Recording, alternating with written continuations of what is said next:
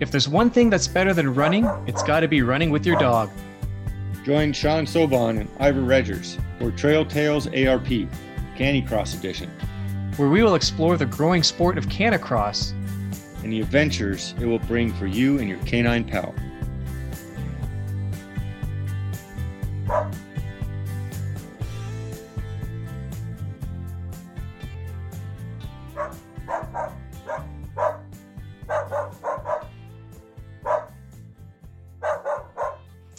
Everybody, welcome to a special edition of Trail Tales ARP. Sean Sobon here with you. This is our Canicross edition. I've got two special guests with me here today. I've got Cindy Cherry from Don Cherry's Pet Rescue Foundation and Kelly Alon from Lost Boys Hope, which you've heard about before. Uh, that's where we got Piper the Wonder Dog. So, Cindy, welcome to the show. Thanks for joining me. Well, thank you for having me. And Kelly, thank you as well. Thank you. So, Cindy, I guess we'll start off with you and um, talk a little bit about uh, Don Cherry's um, Pet Rescue Foundation.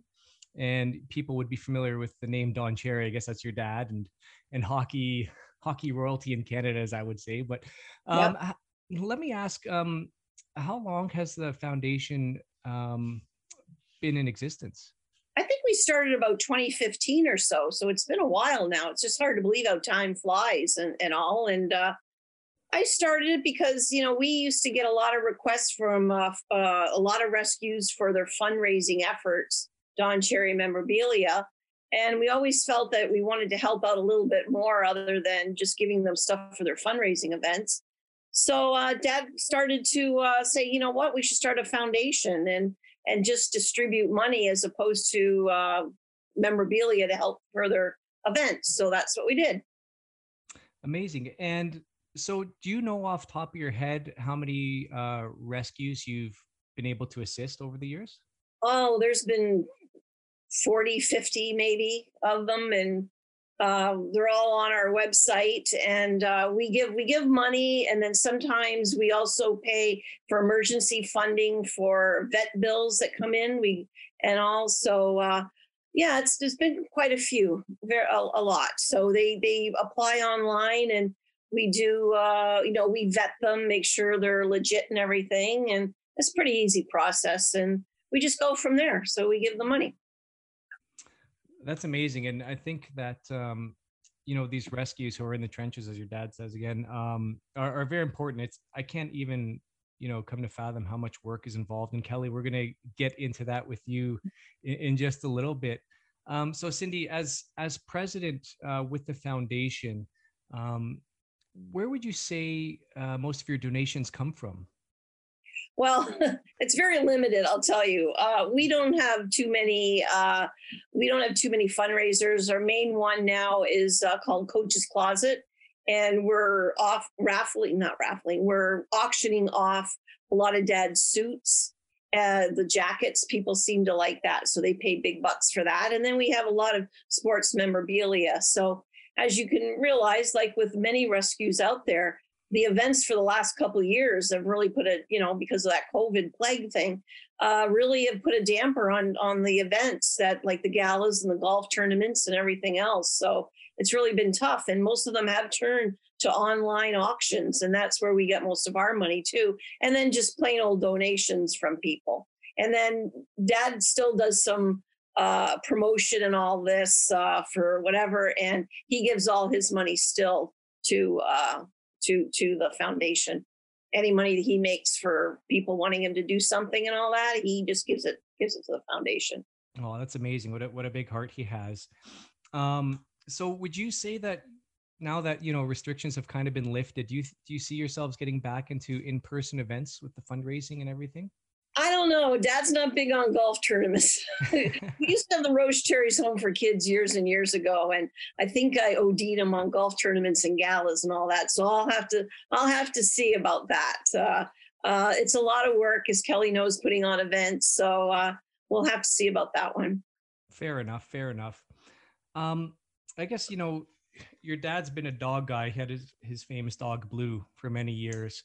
Um, you know, growing growing up, um, were, were, you a household that always had animals around, or dogs, or cats, or any of that? Oh, from day one, uh, we always had animals. Like I moved about fifty times, but we still always had guinea pigs and rabbits and dogs and birds and pets and the whole deal. So we we were a very family orientated. Uh, uh, family, but we never, you know, we, we always didn't have bull terriers. Uh, we used to start off with, uh, we started with a Maltese and poodle and things like that. And then uh, then dad said, that's it, I want a bull terrier. And that's when Blue came into effect.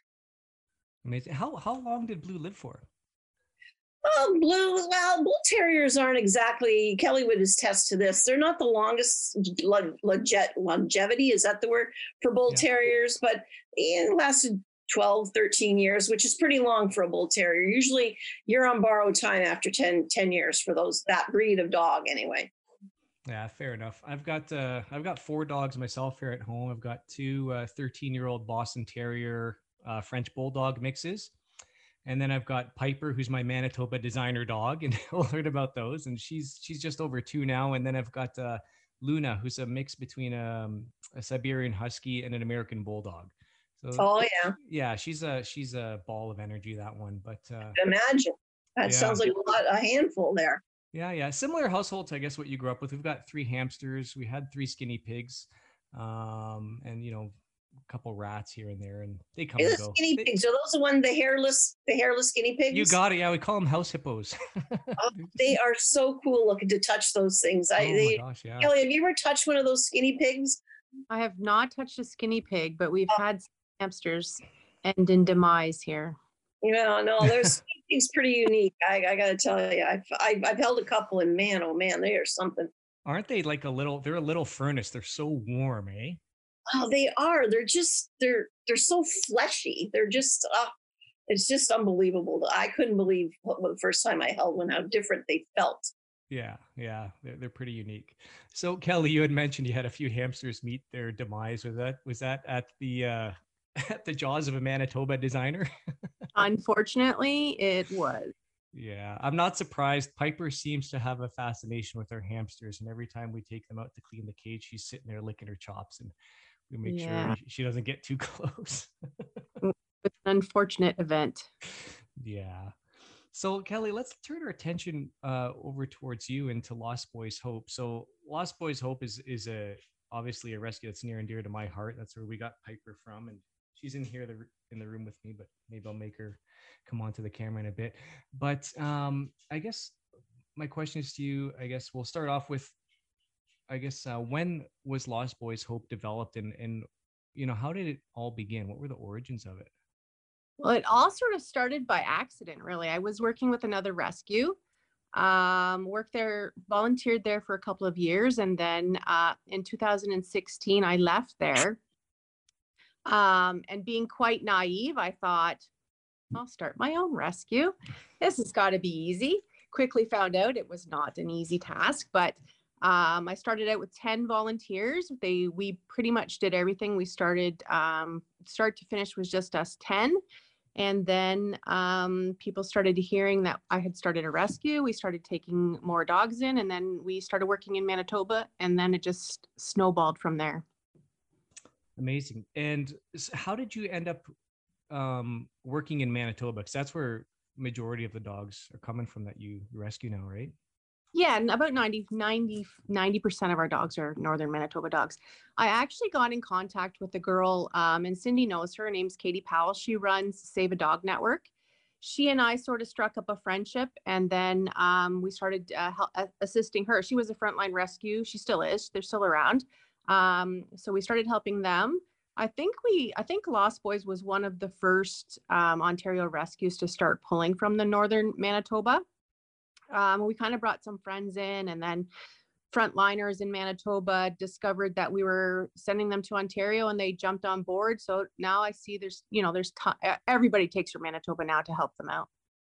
Yeah. Now, can you can you shed some light on the situation in northern Manitoba and why these dogs need rescue and why there's so many of them up there? Well, currently it's it's at a catastrophic uh, phase. COVID's really um, struck them hard because the reserve shut completely down. They weren't allowing frontline rescuers in. so i mean two years of females breeding constantly you know those their offspring's breeding and that sort of thing um it, it, it's a really dire straight uh, event there right now. So most rescues are full. Most most rescues are pulling in what they can by by the hundreds but it's still um, it's still to the point where they unfortunately have to start culling. Um, we don't like that to happen but you know with no fosters and everybody covid's now opened up the foster the, the world. So fosters want to be busy and they don't want to be tied down at home like through covid we could take you know hundreds of dogs but now um, and i think every rescue has the same occurrence that the fosters want to be free and they want to um, go and do fun stuff and not be home with dogs. So i mean we're full we're we're at all of us are at capacity and we just can't seem to keep up with the overpopulation in manitoba. Oh wow. So i guess i guess one of the bright things with covid was the fact that fosters were willing to take in take in these dogs and and keep them right? And like you said now that things are open people are chomping at the bit to get out and do things and unfortunately there's no time for the dogs right? Unfortunately. I mean we have a foster base of about 160 okay. and i think we have maybe 20 active fosters currently. Right now the rest are all on hold because of events and kids and you know schools back in and that sort of stuff. So we're doing what we can we're pulling in as many as we can um, and we have a lot of uh, medical cases unfortunately because of covid and not being able to get in there. Um, there's a lot of injured dogs that have come in a lot of heartworm dogs that are in behaviorals because you know they just you know they're they're hungry there they're not getting fed um, that sort of stuff. So i mean we're doing the best we can but you know with limited limited people and volunteers and that sort of stuff. Yeah um typically with can I say something, Sean, Absolutely. about Kelly's organization? Uh, you know, just let everyone know she she rescues the tough dogs. You know, she doesn't she doesn't rescue the designer dogs that are easy to place and all that. Her dogs are the tough ones to find homes for. You know, if you can imagine, you know, they're coming from the reserve and and they're bigger and they, you know, it's it's it's very hard. So my my hat goes off to her, the ones that are are, are tough to place, right, Kelly?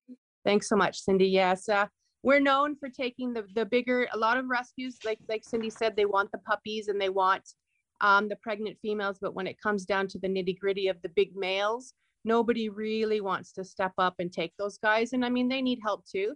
Our focus is mostly um, the adults. We try to get the adults out. I mean, does that bring puppies? Sometimes it does. God Lakes, God Lake pull in December. Uh, we pulled 12 pregnant females out unknowingly, but generally, um, if the frontline rescuers have the difficult, bigger dogs that no one wants to take, Lost Boys always steps up to take them. That's amazing. And I know through through following, you know, the Facebook group and you post all the dogs up there, there are a lot of them there that, you know, they need some serious vet care. And unfortunately, some of them don't don't survive. But I know that you you guys do everything you can to try to give these dogs a chance. Um, what what have been some of the more serious um, conditions you found that some of these dogs in? Um, most of them are, um, you know, catastrophic car injuries. We have uh, Nika right now who was hit twice by a car. Okay. She um, suffered a broken leg the first time and then a broken pelvis the second time. She was just in today actually to see our specialist to see how she's doing. Um, a lot of degloving, which is uh, the skin from the legs completely pulled off. Um, broken pelvises, uh, broken legs. We have lots of amputated dogs. You see all the three-legged dogs. That's what that's from. Is from uh, catastrophic injuries from vehicles or um, snow machines. We get a lot of dogs that are pack attacked with injuries on their necks, their scrotum, their legs, that sort of stuff. So it's really uh, like life-changing injuries that the, these dogs are coming in with. It's so it's so heartbreaking to hear about about those stories and you know with, with all this care that these dogs require and even you know the transport costs and everything there must be quite a big financial burden um, to to get this care for these dogs so how important is it for foundations like don cherry's pet rescue foundation and, and other places um, to donate the money to you guys to to be able to get this uh, vet care Oh my gosh, it's so important. It, it literally means life or death. Cindy just recently, Don Cherry's just recently donated to Lost Boys. That entire donation went to Nika and her her issues with her legs. It, um, it I mean, it, it it determines whether we can bring them in. I mean, obviously, we can only bring in the medical cases that we can afford to be Mhm. responsible, um, and that's what these you know these companies that donate. That's what it goes to. I mean, adoption fees covers our rent and our vaccinations, but the big donations like companies from Don Cherry's, that's what helps us help help the big bills. Okay. And Can I how is also she, say something about the donation, the don- adoption fees? If people are listening out there, and I don't know, Kelly, if you get it, a lot of people think adoption fees are high, and they have, and they and they really bitch and moan about it. You know, like, well, you should be happy that I'm giving this dog a home, and you, you know, eight hundred dollars for adoption fees. I could go out and buy a dog for that yeah. and people don't realize how much uh, how much money it takes to bring these dogs up to par even to be adopted out so please if you're thinking of adopting a dog and don't even begrudge the the rescues for their high adoption fees because they're they'll never make any money. I mean they're not in it for the money. They're not going to make money on adoption fees. So i think that's really important for the public to realize that. And uh, sometimes they don't. And then I always find too that a lot of these people that adopt dogs, um, they don't realize they actually think Kelly's on salary or this is her job, like this is a career. They don't realize that these people are volunteering their own time, and sometimes the way they talk to them, it's like, "Geez, I think they think you're you're an employee or something. So I uh, think I, I think it's important to know people to know that.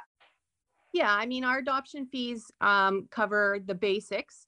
I mean, for you know, we spay and neuter all of our dogs. We microchip them. We vaccinate them. I urge people to go out and price that out before they even get a dog. When they start talking about um, how the adoption fee is too high, I mean, Yep. price it spay and neuter. That's six or seven hundred dollars, and when your adoption fee is only seven hundred dollars, um, I mean, it cu- puts it into perspective when when we tell them to go and price it out before they adopt. Yeah, absolutely. And, and to add to that point too, when I found out that, you know, when we got Piper and she was due for her spay, um, and we realized like, you know, that the adoption fee wasn't really high when you factor in all those things, we ended up um, paying for the spay ourselves. That way it, it could help you guys out a little bit more financially as well, right? Because we're like, we're in a position to be able to do this. So why not? Right. Like Absolutely. let's help Thank some you. dogs. So Appreciate that. of course, of course. So Well, our Um, vet bills alone last month were over sixty thousand dollars for the month. Wow. That's that's astronomical. Yes. Absolutely. So can you um take us through maybe like a typical run where you would be going up to Manitoba and and bringing back dogs to Ontario? What what does that look like? Uh, it really depends on what the situation is. Um, if I'm going up to frontline to pull myself onto the reserve, um, I'll give you an example. December, I chartered a flight um, to God's Lake, Manitoba. They uh, are in desperate need of continued help. Unfortunately, a flight is like $9,000. So I literally pack myself up. It's generally me that goes and I drive. Um, I drive to Manitoba and I'll get a hotel, stay there, and literally first thing in the morning, I'm boarding a plane or boarding, um, taking the van up to, you know, eight hours to a Northern Reserve where we meet community members that assist us there. We often meet the counselors, the chief and council, and or you know RCMPs. They will bring us around. They we generally have a list of people who need the assistance in the communities we go house to house and we meet the people and we offer our services, whether that be uh, spay and return for a female who just had puppies and they want the dog back. We, you know, we take the puppies and we take the mom and we bring them here and they're in foster care for four months. and Then we ship them back. Um, and then, you know, we load up the van as much as we can and we, I generally drive the entire route back, usually alone. Um, that that consists of me driving with you know 40 to 60 dogs puppies cats some, i even had a pig one time. Uh, um, in the back of my van and i literally just pull over on the side of the street and sleep a couple hours and then get up and continue driving. It's about a 30 hour drive at the end of the day.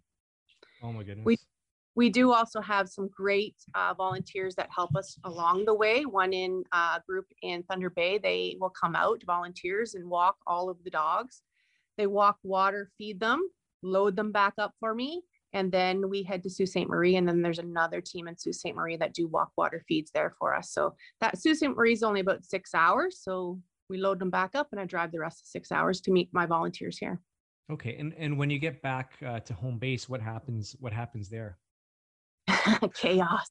I bet. Um, we, I have, I'm fortunate enough to have um, a building that I can, you know, take all the dogs to. So we unload all of the dogs into my facility.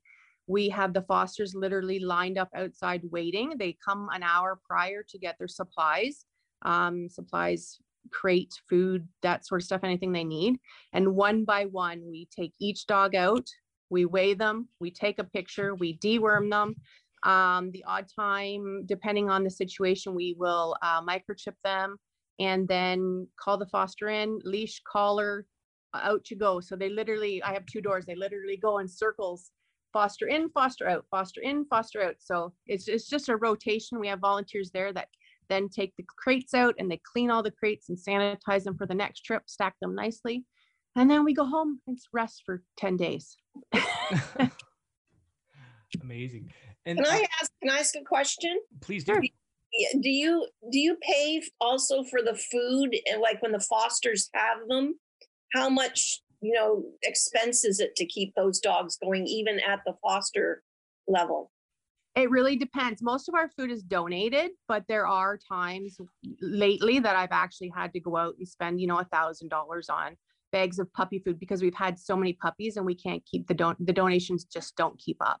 So I mean, to keep them in foster care from start to finish costs us about six, seven hundred dollars. Just That's amazing. with bedding and that sort of stuff. So it's about seven hundred dollars a dog. And that's just a dog that's not sick. Like that's not a dog that has parvo or, you know, has a broken bone or anything like that.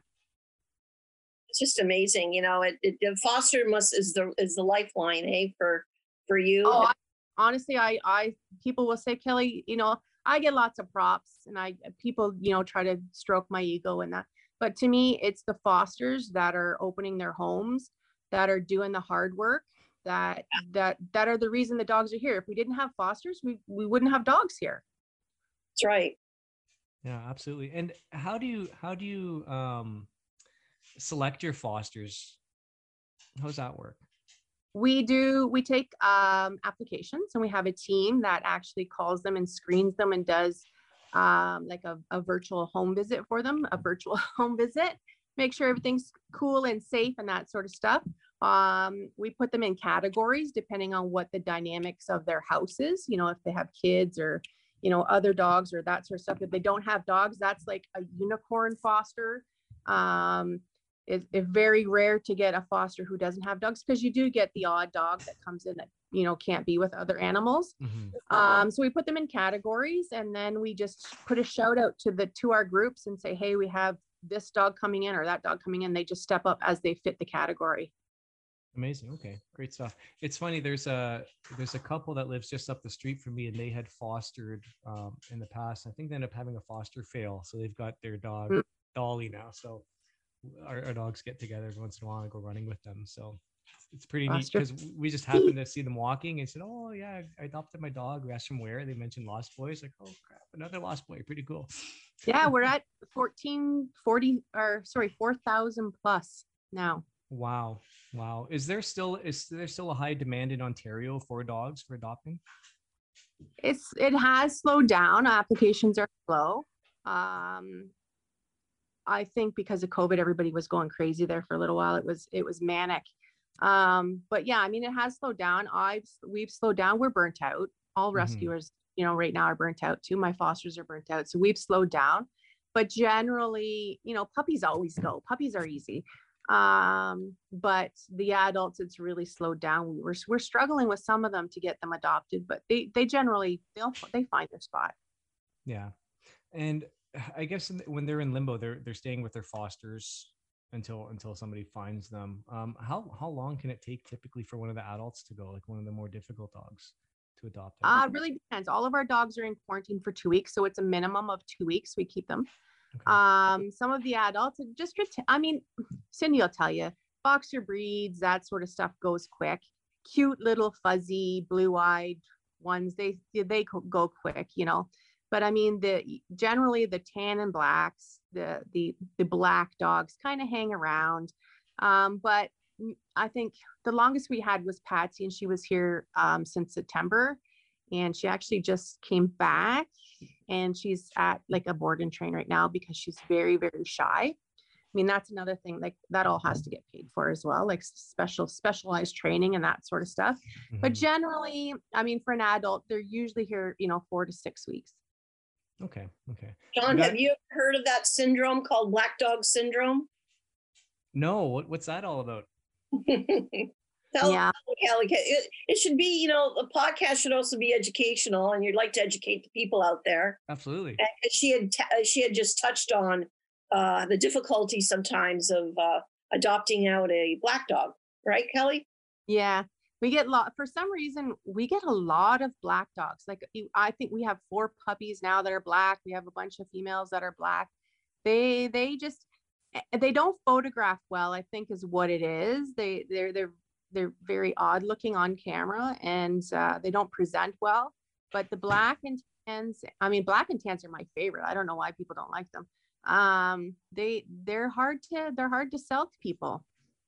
And that's it's a real problem. There it's a whole syndrome out there called black dog syndrome. And uh, i groom dogs and i just had a client the other day and and it was sort of a it looked like a reserve dog. And i said i bet and i can i can tell a rescue dog a mile away and i i said to him is this is this a rescue and he goes yeah it is I says, wow, this is pretty neat looking dog. He goes, well, and he knew what I was saying about saying that it was a black dog. He goes, well, I know. He goes, he goes, I know black dogs are hard to find a home, so that's why I took this one. And I got, I got choked up. It's isn't that great that this guy would specifically get a black dog because he knew about this this stigma that they have. Yeah, I've, I've, I've heard, we have females that have puppies and then when we see a white one, we say a white one because there's so many black ones all the time. Yeah, you wouldn't think that, would you, Sean? Sorry, say that again. My dog's No, making noise. Sean, you wouldn't you wouldn't think that, would you? Like that that you know, there's a stigma there. No, I wouldn't. It's funny because Dolly, the other lost boys up the street, she's a black dog. Yeah. Yeah, and my and Piper, she's a tan, right? So, yeah, I mean, I wear a lot of black. The next dog I'm getting is a black one. There you go. I guess you know what their fur is going to be uh, not as easy to spot on your clothes too if it's Yeah. the same color. It's same thing. They say the same thing about cats too. yeah, We well, have- black cats are superstitious, right? You don't Yeah, want- they got two strikes against them. They're, you know, they're they they're superstitious. They're bad luck. They're associated with witch witchcraft. In Yeah. fact, a lot of pounds and all that won't even adopt out black cats around uh, Halloween, right, Kelly? Oh, Yeah. really? Eh? Oh yeah, Are people doing are people doing horrible things with these black cats, or what's the deal? oh yeah. They won't they won't adopt them out because of that. Wow. Yeah. We have some cats right now if anybody's interested, some kittens. We don't Really? normally have cats, but if we're asked to help, we do. We do help. We help them all. We've helped rabbits too. Yeah, I- I've seen the occasional cat uh, Mm. up on the adoption page. I haven't seen a rabbit before. I have to ask though, while we're talking about other animals, what happened to the pig?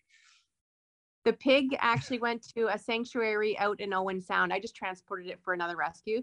So I, when I'm heading to Manitoba, I put a call out. Does anybody have anything that needs to come back? And um, sometimes it's something odd. Sometimes it's not. There's a lot of pig. There's a lot of you know miniature pigs out there that Yeah. they're cute when they're little piglets, and the gullible public think, oh, aren't they cute? And they they're being sold as Vietnamese. What are they? Vietnamese pygmy piglets. Yeah. Or Something, and they end up, you know, 200 pounds later, and the people have no idea how to take care of them. So that there are rescues out there, and again, they're on our website that are specifically for saving pigs that these that they have really overgrown and were nothing like the when the people bought them what they turned out to be. So that's a real problem. So i'm not surprised you have a pigs you rescue pigs yeah, this one had been attacked by a dog. It was actually on a reserve, and um, they were just bringing him down. He had injuries, so they brought him down to the reserve here in Ontario. His name was Rupert. He was very cute. He was like a little pygmy pig, made no noise. Wow. It So, was good. He was a good passenger.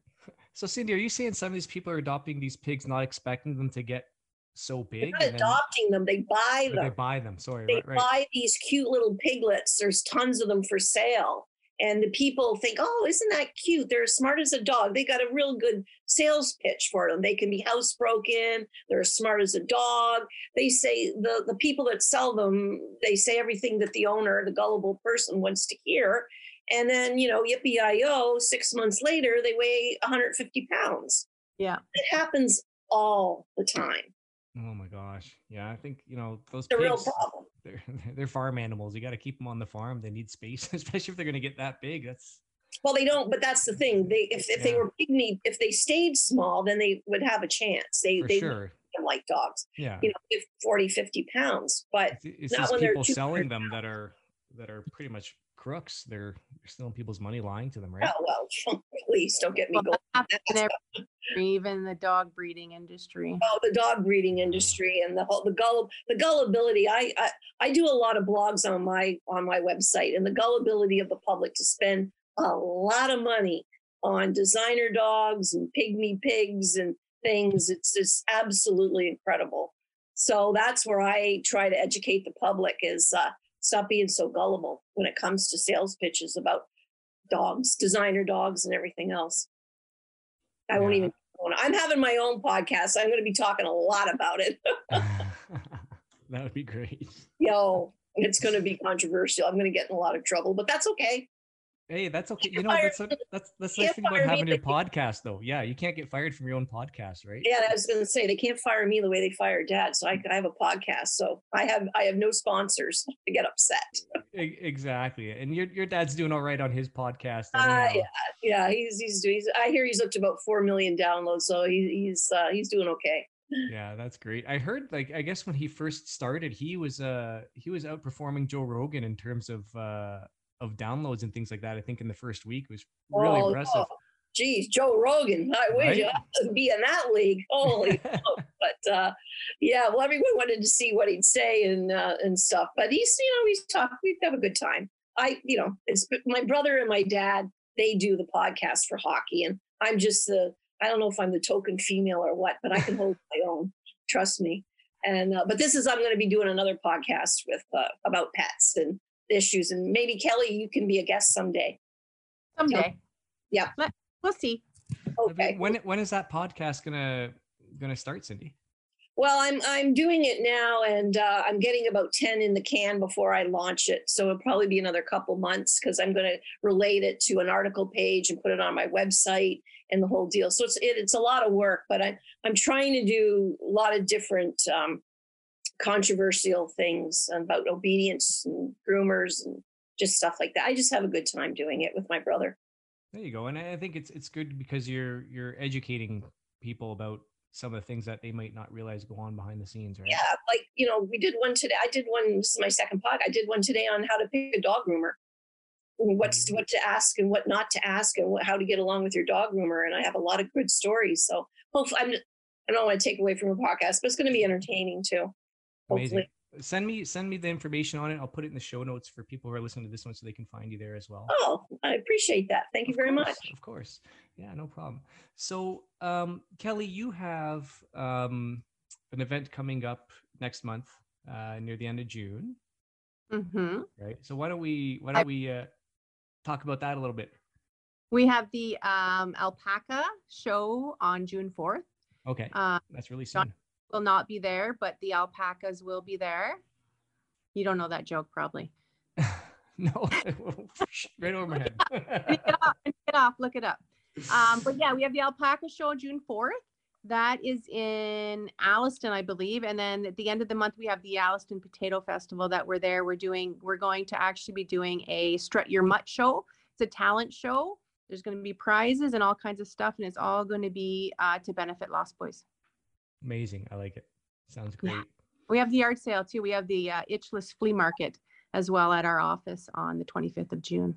That's right. And I'll be attending there with uh, Piper the Wonder Dog, as I like to call her, and have, some information there about Canicross. And that's one of the things we didn't mention. But um, you know, when I got Piper, I've always been a runner, and then I started learning about Canicross, which is essentially cross country running with your dog, and they're attached to you with like a mushing harness, and you have a bungee cord to absorb the shock. And I've been trying to kind of promote that and get people out there and being active with their dogs. So uh, in November, there's going to be a Canicross race up in uh, Mansfield Outdoor Center, and and happy to say that you know some of the proceeds are going to be going to Lost Boys Hope there, and we've Oh, already, we've already got some money um, for that, and people have donated. So pretty excited about that, and just to help promote the sport and people, you know, um, building relationships with their animals. It's a great way to great way to do it. So. Awesome. Yeah, it looks fun. I'm not a runner, but Well, we also we also have a fun run where you can hike or walk with your dog as well, and you don't Oh. even need you don't even need any special equipment. You can just bring your leash and collar and head out on the beautiful trails. So well, we'll see. yeah, there you go. So Cindy and Kelly, thank you so much um, for joining me here and, and talking a little bit about what both of you are doing to help help all of these dogs in need and, and other animals as well as as we learned. Yeah. Um, and I guess Cindy, if you have any closing thoughts, I just give you the mic now. If there's anything you want to say or share with any fundraising stuff coming up or anything you want to talk about real quick. Well, our, our big fundraiser is, as I said, Coach's Closet. It's probably July the 1st, Canada Day. We thought it was apropos that we launched it there. But uh, my closing thing is that, you know, I admire so much people like Kelly that, you know, we don't do rescues here at the foundation, but it's people like her that are right, as dad always says, in the trenches that are right there. So I really take my hat off to people like like her that volunteer their time. Everyone, you know, because the end thing today is, oh, everyone's so busy, busy. You know, that's the B word. Everyone's so busy, and you see people like Kelly, you go, nah, you're not compared to a person like Kelly. So uh, my hat goes off to you. Thank you so much. You're I'll. I'll second that. And Kelly, any closing thoughts or comments from you? I just I just want to encourage everybody to help your local rescues. Everybody needs fosters right now. Fosters means saving lives. If you can't foster, share their information on your Facebooks and your social media. That stuff helps more than anything you can imagine. Any word of mouth is the way to get every get it to happen. So that's what what what I would suggest. Um, support your local rescues and your local humane societies and SPCA's. That's fantastic. And I will be putting up links to both of your organizations uh, in the show notes. So if people want to make donations or learn more about Lost Boys Hope or Don Cherry's Pet Rescue Foundation, then we can certainly share that information and knowledge with them. And hopefully people will find it in their hearts to uh, to pony up some money and help you guys out with your continued work. Thank you so much. Thank you very much. Can't ask for more than that.